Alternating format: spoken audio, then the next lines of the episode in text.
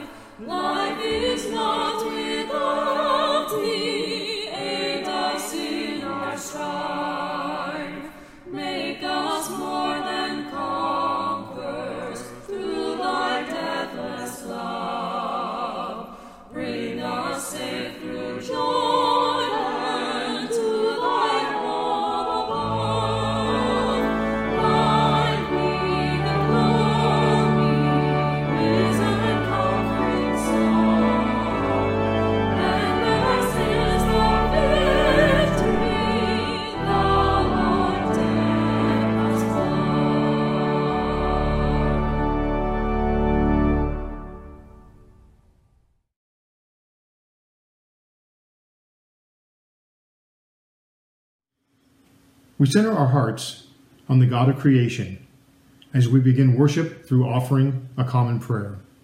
Please join us in the prayer of the day. Almighty God, by your Holy Spirit, you have made us one with your saints in heaven and on earth.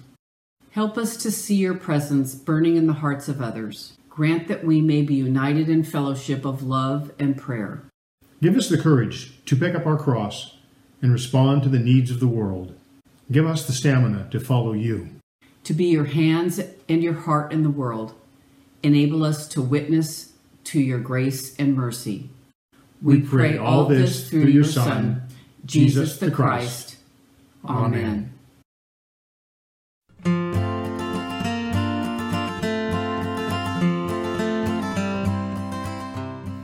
Good morning, young Christians, and happy Easter! Today is the seventh and final Sunday of the season of Easter.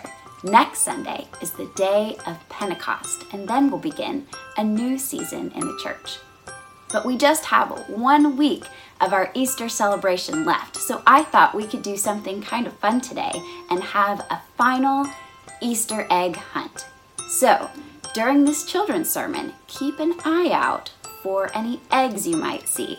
Count them up, and at the end of the children's sermon, we'll see if you found them all. Are you ready? Okay, here we go. Today, we're remembering and celebrating something very special that Jesus prayed for us. Isn't that amazing? Jesus prayed for us. Think of some of the people you know who pray for you. Maybe a parent or a grandparent, your Sunday school teachers, your pastors. It's a very special thing to be prayed for, to know that people talk to God and ask for God to be with you and help you through your days. Are there people who you pray for too? Maybe when you say a blessing at a meal or at night before you go to bed. Are there people who you pray for? Maybe if you know that someone is sick or having a hard time, you might say a special prayer for them. It's nice to know when people are praying for us. It helps us to feel loved and cared for by others. And it's really special to know that Jesus prayed for us too. Jesus had been talking to his disciples, and then he started talking to God, praying for his disciples and all the disciples who would come after them, all the people who would come to believe and follow in Jesus' way. So that includes you and me. What do you think Jesus' prayer was about?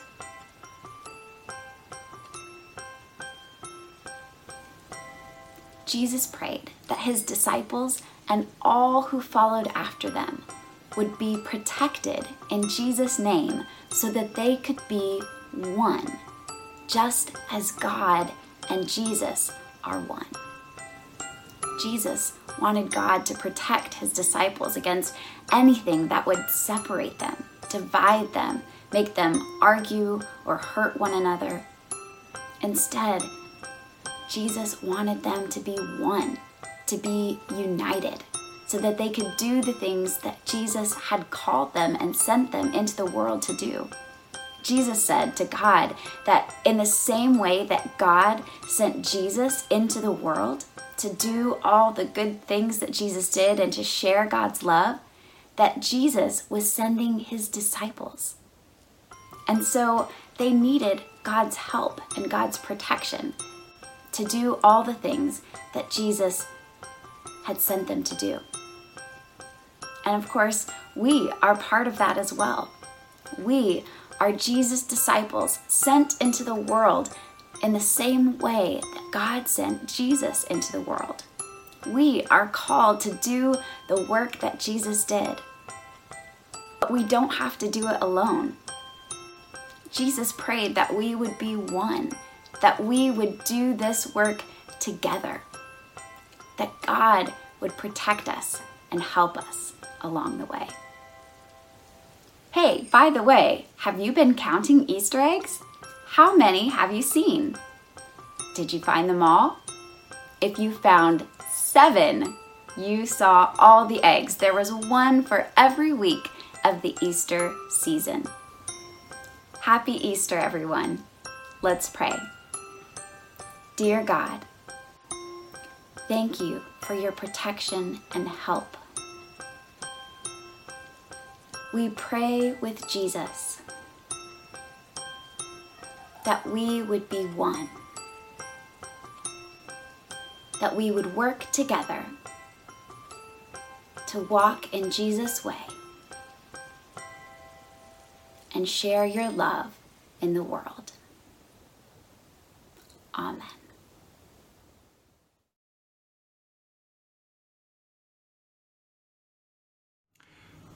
On this final day of Eastertide, we listen to John's Gospel, chapter 17, verses 6 through 19, in which Jesus prays to God for the sake of the disciples just before his arrest, crucifixion, death, and resurrection. I have made your name known to those whom you gave me from the world. They were yours, and you gave them to me, and they have kept your word.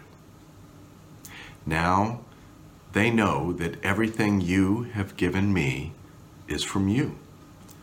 For the words that you gave to me, I have given to them, and they have received them, and know in truth that I came from you, and they have believed that you sent me. I am asking on your on their behalf. I am not asking on behalf of the world, but on behalf of those whom you gave me, because they are yours. All mine are yours, and yours are mine. And I have been glorified in them. And now I am no longer in the world, but they are in the world, and I am coming to you.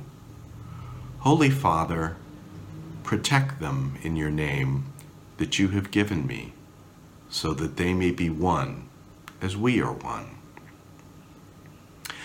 While I was with them, I protected them in your name that you have given me.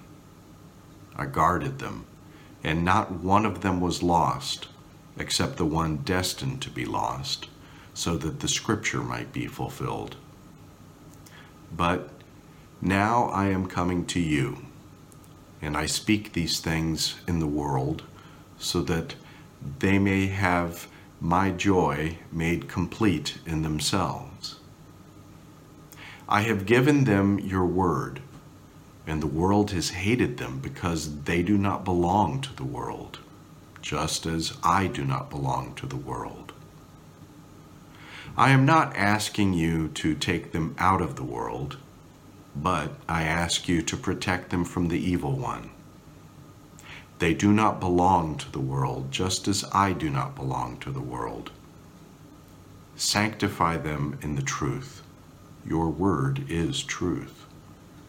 As you have sent me into the world, so I have sent them into the world. And for their sakes, I sanctify myself, so that they also may be sanctified in truth. The Word of God for the people of God. Thanks be to God.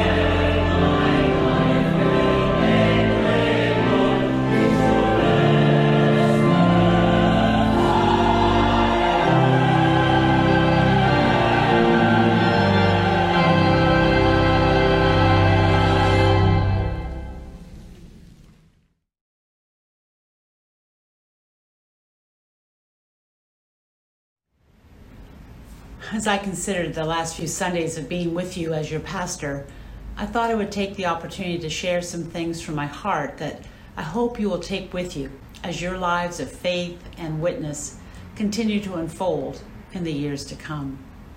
In this particular year of the lectionary cycle, the gospel lesson for the last Sunday of Easter that Kevin Lucia read captures one of my favorite moments actually in Scripture. It's one that really moves me to tears just about every time I hear it.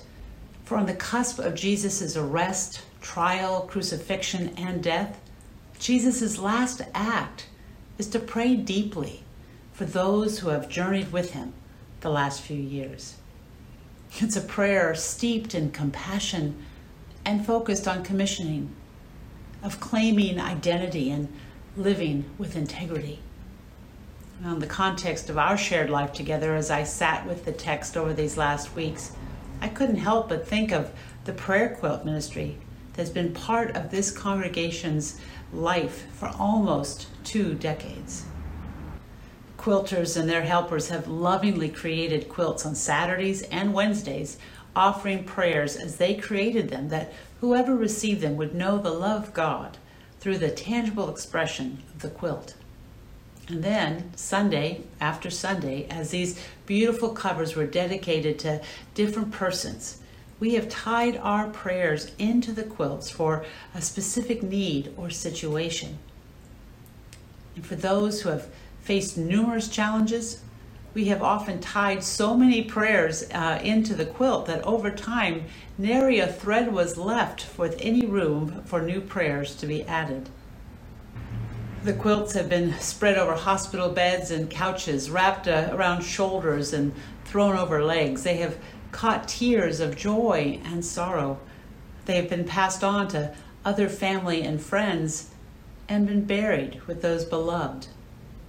In many cases, the congregation has received notes of appreciation or pictures of recipients who are on the road to recovery and renewed health or words of gratitude for comfort, even as life as we know it slipped away.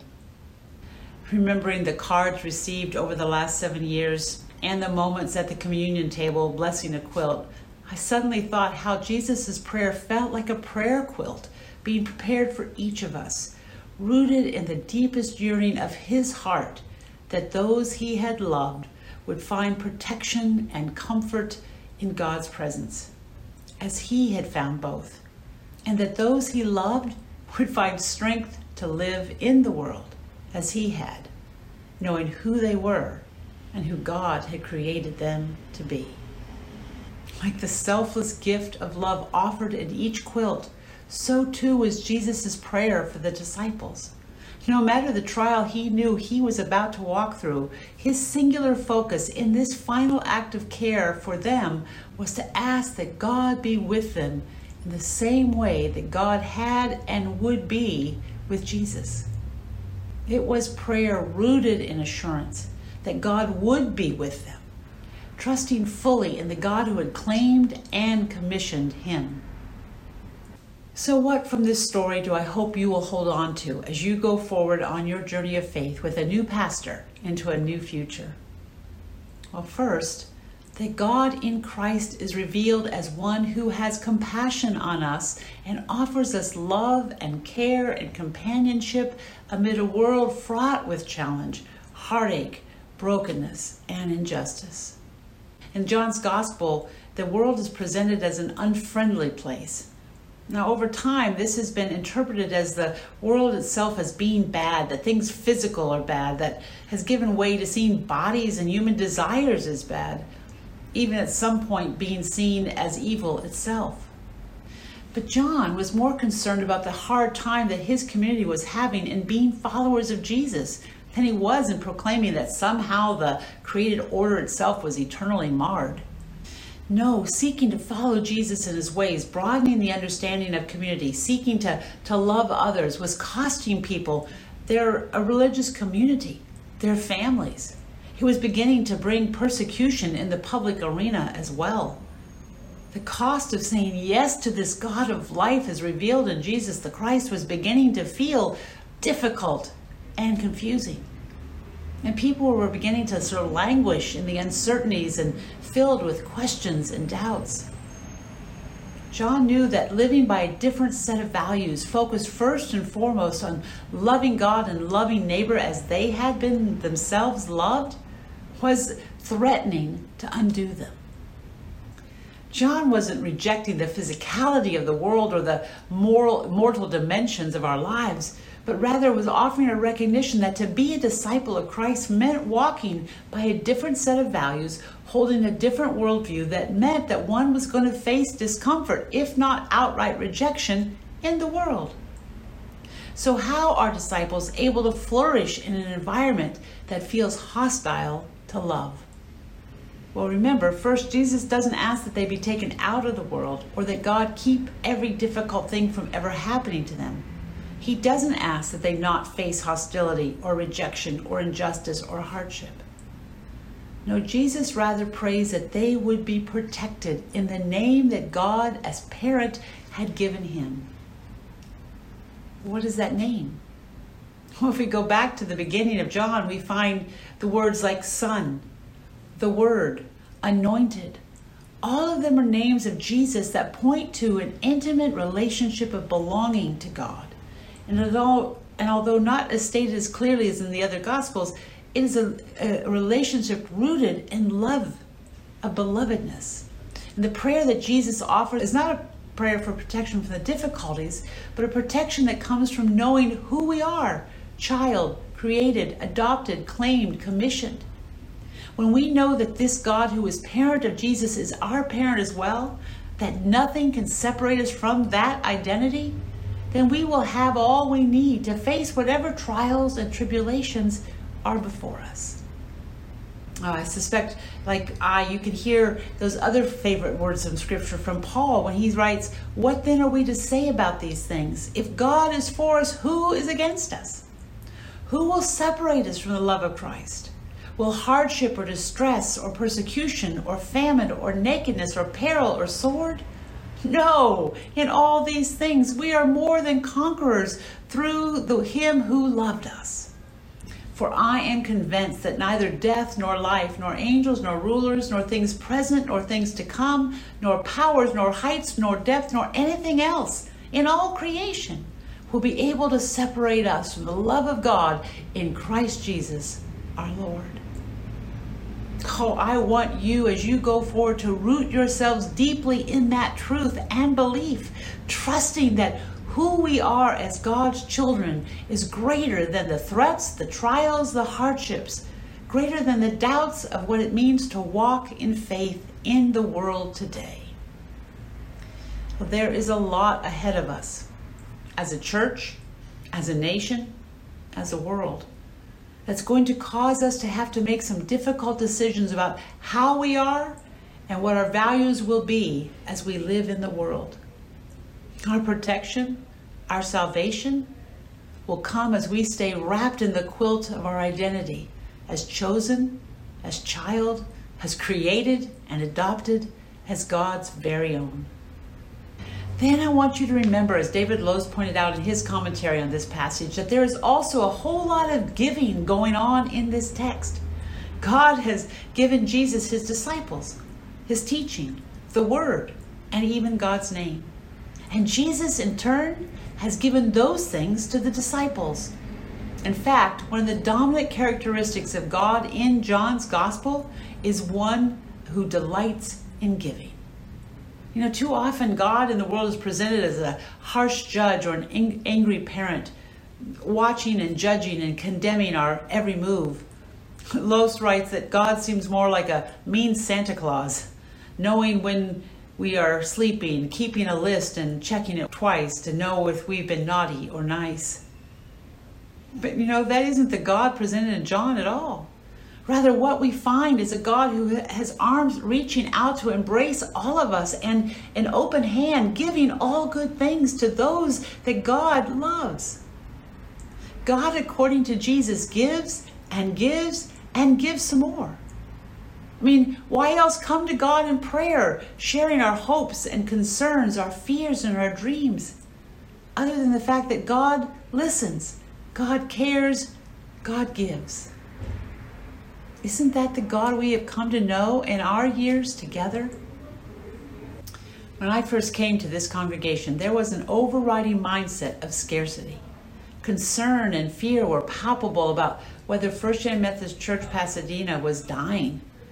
I mean, the building was locked up tight and resources were held on to for fear that they would run out and nothing would be left. But it didn't take long for me to look around and to meet all of you, to learn about who you are and discover the abundance of gifts that each of you personally had been given by God, to know that you were not dead yet. In fact, far from it. But you needed to trust that God's abundance was real, that in giving as God has given to us, we would find fruitfulness and new life and new abundance. Many of you took that message to heart. You know, before COVID, our facility was no longer locked up tight as a drum. Rather, our facility was open and activated by us and with the community partners seven days a week, often for 10 to 12 hours each day. We expanded outreach into our community and we embraced and enhanced new programs here. And when we began to share with open hands, became conduits for the gifts that had been given to us, we discovered again and again the deep truth that God continues to give as we give. When we began to move from fear that we were dying to believing that God was generous and would bless us abundantly as we shared blessings, we found that to be true. Now, it hasn't always been easy, and sometimes we've made decisions that required risk. And not everything has panned out as we had hoped or wanted. But when we have made those decisions, rooted in seeking to be faithful, we have grown in new ways, becoming a more joyful and spirit filled community. So, yes, the world can be and is often a hard and difficult place. But God is not done yet, doing wonders in us, through us, with us, continuing to bless us when we seek to keep living into our name as chosen, children, beloved. Remember that earlier verse in John's Gospel? For God so loved the world that he gave his only Son so that whoever believes in him may not perish but may have eternal life? This world that is so often at enmity with God, hostile even towards God's world, is the one that God gives the great gift to. Why? Because nothing in or of the world can ultimately withstand the grace and mercy of God's gift of love. And so it is, comes to us to share that gift. Jesus' disciples and John's community needed to keep on keeping on and bear witness to the one who dwelt among them in grace and truth.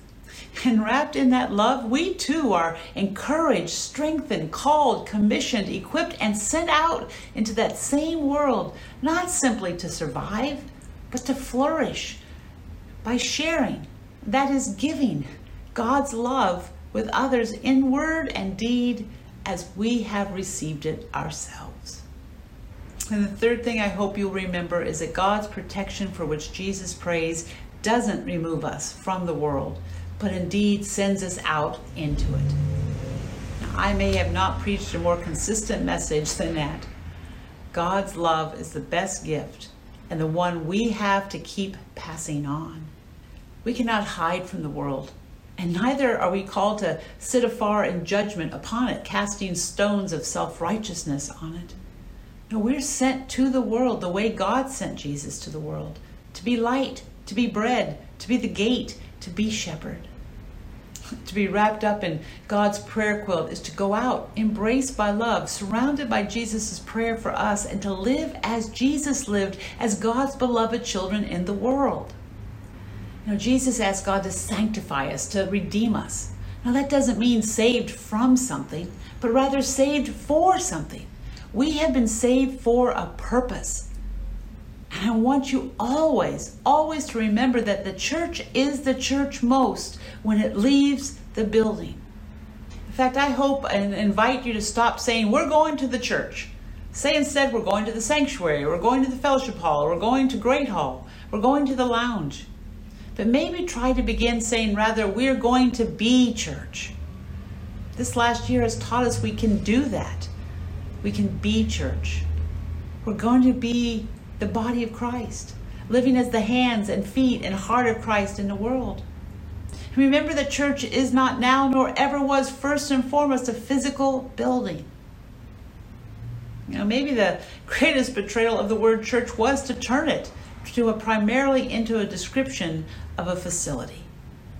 For what we do when we gather at our building is only as important as it helps shape, strengthen, and sustain us for the calling of being church in the world, beyond our doors, on the streets, out in that world.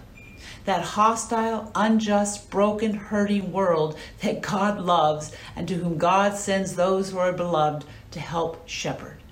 You know, Janet Hunt, in reflection on this passage, shared a story from a friend who's a nurse supervisor and how she would often coach the young nurses in her charge in the local emergency room. The work in that part of the hospital is often urgent, frequently stressful, and yes, always important. So much so that in the process and the press of the moment, it was far too easy to forget the shared humanity of the ones who were in their temporary care.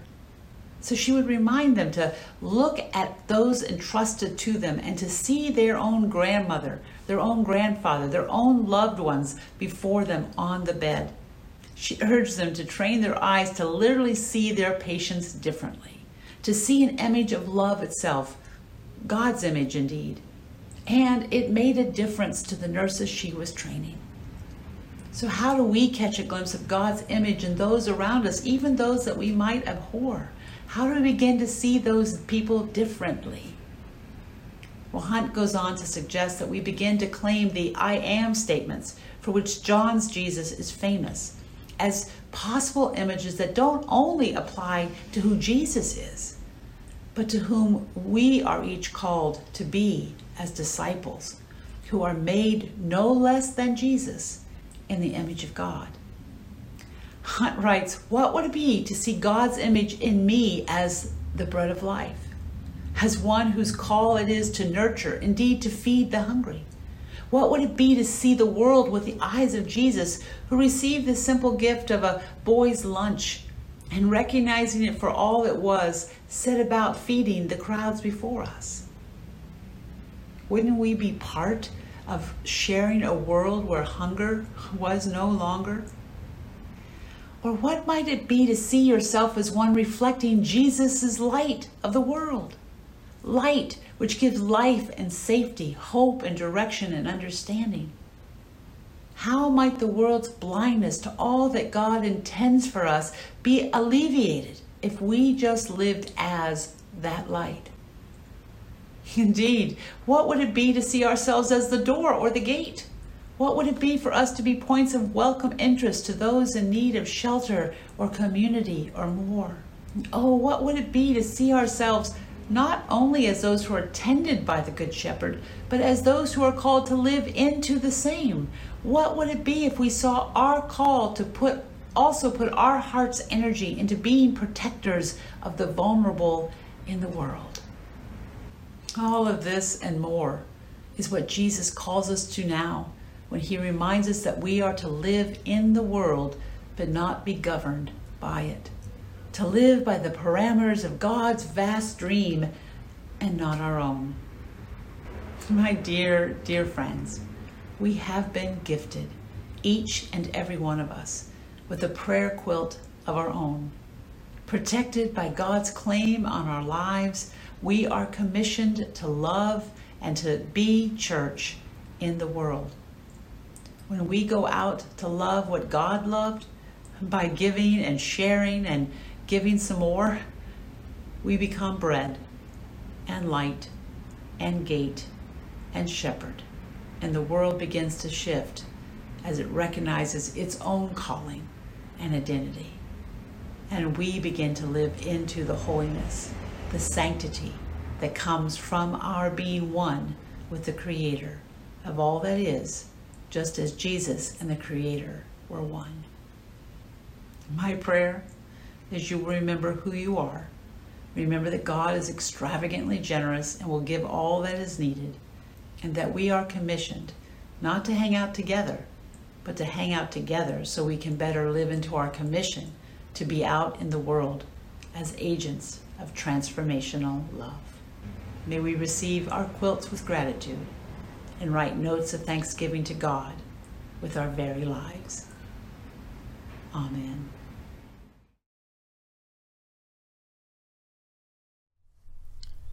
Let us pray. God of our life and God of hope, we join together in prayer, believing as Jesus did that you hear our prayers. As you heard him, hear us now as we pray for the world that you have made, for the church that seeks to serve you, and for all of your people. Guide the work of your holy church in every place. Where it suffers, provide for it. Where it has lost its way, direct it. Where it is tempted to conform to the greed and expediency of this world, lift its eyes to higher things. Continue to sustain all of our church's leaders, especially our Bishop Grant and Superintendent Jim. Along with all of our district churches, we lift prayers today for your people at Tujunga United Methodist Church and at Paso Robles United Methodist Church. Creator God, you made the whole world and you have placed us in it. But while we are living in this world, you call us to not be conformed to it. Help us, who have been richly blessed, to resist the world's call to grab for more and to tightly cling to what we have received by your grace. Fill us with your generosity of spirit and open our hearts and hands to all who are in need. Walk along the paths of migrant people around the globe, O God, and at our own borders as they seek security for themselves and for their children. Protect lives that are put in peril this day by violence and unrest, especially in Israel Palestine. Sustain all of those whose lives are in turmoil because of the coronavirus, the sick and those who mourn, the people of the nation of India, the exhausted caretakers around the world, and the many who are suffering in the economic result. Use us to heal and reform the human systems that seem to always favor the powerful at the expense of the poor. While we are living in this world, give us the strength to not be conformed to it. It is especially in this blessed community that we seek to be a blessing to others. And so hear now our prayers for those among us who are in particular need this week. We pray for Fran Banta as she prepares to leave her home of many years. Let your healing presence, O God, be felt by Dennis Brown, Laurie Medders, and Tommy Parham as they face health challenges this week. Comfort all who mourn, especially the family of John Duda, Paul Floyd and his family at the death of Paul's mother Beverly, and Margaret Samuel and her family at the unexpected death of her brother Christopher. We believe that you are with us in life and in death, O God. And so let the hope of this Easter season remind us that love is stronger than death. Shine your perpetual light upon these loved ones and give them rest and peace. In all of life, we look to Christ as our example. And so, as we pray for one another as your faithful people, we recall the words of our Savior when he taught disciples to pray Our Father, who art in heaven, hallowed be thy name. Thy kingdom come, thy will be done on earth as it is in heaven. Give us this day our daily bread, and forgive us our trespasses, as we forgive those who trespass against us. And lead us not into temptation, but deliver us from evil. For thine is the kingdom, and the power, and the glory for ever and ever. Amen. Thank you for joining in this time of online worship from First United Methodist Church in Pasadena, California. Remember that you can watch all or any part of this service again at our YouTube page. There you will also find all of our past services and concerts to watch or to share with friends. Like and subscribe, and it helps others to find us. If you are not able to be with us for yesterday's Third at First concert, it features the very talented winners of this year's Junior Chamber Music Competition, and it's available now on our church's YouTube channel. The young people are amazing performers. I promise you will be inspired. We have five high school graduates this year, and a special event to celebrate them is happening today in the open air of the church's parking lot. Please note that the time for this celebration has been changed. It now begins at 4:30 p.m. So come by this afternoon to wish them well, tie your prayers into the quilts that the quilters have created for each of them, and help mark this milestone in their lives. Remember, it's at 4:30. I hope you've taken a moment to download today's bulletin. In it are announcements about the upcoming work camps at Camp Sky Meadows this month and summer plans for Vacation Bible School in July. The bulletin has full details about all of this and more, so please use the link found in the video description or in yesterday's email. Thank you for continuing to faithfully support the church with your tithes and your offerings. More people than ever are now using the online giving option. A link to that website is in the video description, or you can access it from the church's website anytime. While you are there, please make a contribution to the Cash Love gift that's being collected for Pastor Sandy. Her last Sunday with us is June 6th, so please plan to attend a parking lot goodbye party for her that day that begins at 11:30, just following this service of online worship. Be well this week. If you haven't gotten vaccinated, it's time. Let's end this thing so you never ever have to hear me say, remember to wear your mask.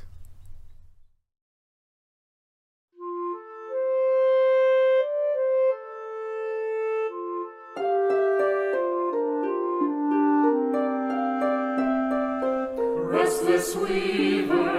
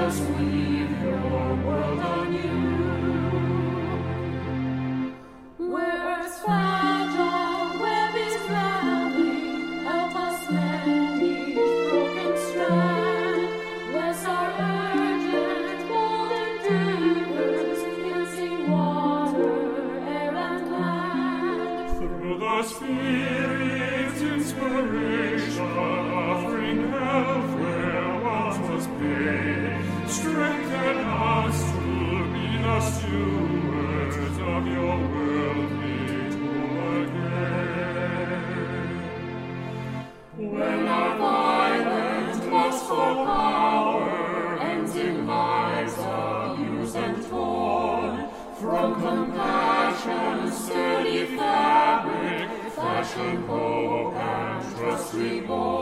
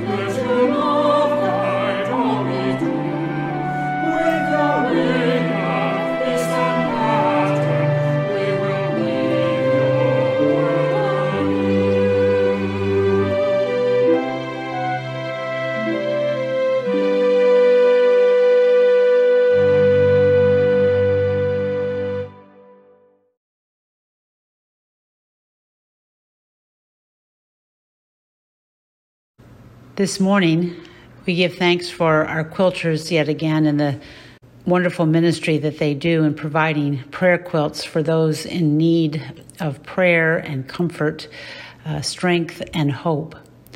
This morning, we tie our prayers into quilts for Selma Devanathan as she prepares for surgery, and Diane Turiff, who is grieving the loss of her husband and is a dear friend of Sue Claraday. We pray that these quilts will be a tangible reminder of God's presence in their life. So I invite you to raise your hands toward the screen in blessing as we pray over these quilts. Oh God, as we draw near to the end of worship this day, we gather one more time in prayer as we lift our blessings on these quilts. We pray that Selma and Diane will both feel the presence of your love, your grace, your strength, and your comfort with them in these days of trial. For Selma, as she goes into surgery and looks towards recovery, and for Diane, whose heart is broken as she grieves the death of her husband. Wrap them both in your presence as these quilts will wrap them in our love. May these quilts be the tangible reminders to both of them of your constant and ever present love and grace. And may our love extended through these quilts be a blessing and a gift of strength and hope for them both. We ask this and all things in Christ's name. Amen.